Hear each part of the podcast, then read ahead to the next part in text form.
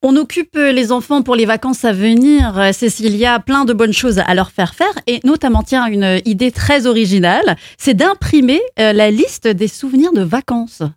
Alors oui, on en avait déjà parlé un petit peu euh, sur des vacances précédentes, mais moi je trouve vraiment exceptionnel d'avoir cette liste avec euh, certaines activités à faire pendant la semaine.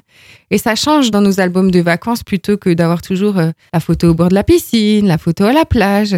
Là, du coup, ça va être des choses beaucoup plus ludiques, beaucoup plus créatives. On y va en version mission. C'est ça. Plutôt, du coup.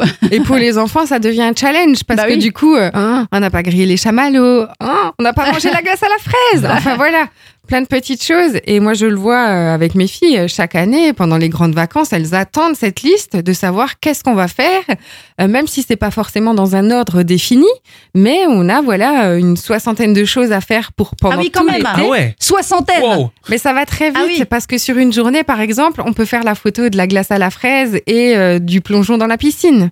Donc c'est vrai que ça va très vite et en même temps, c'est vraiment super drôle, quoi. En, en même temps, ça prépare en plus euh, l'album photo, quoi. Mm. C'est ça, C'est ça vous génial. laisse vraiment de très beaux souvenirs pour vos vacances et ça vous donne voilà une petite trame avec des choses à faire qui sont vraiment sympathiques. Ouais, des petits challenges au quotidien pendant les vacances.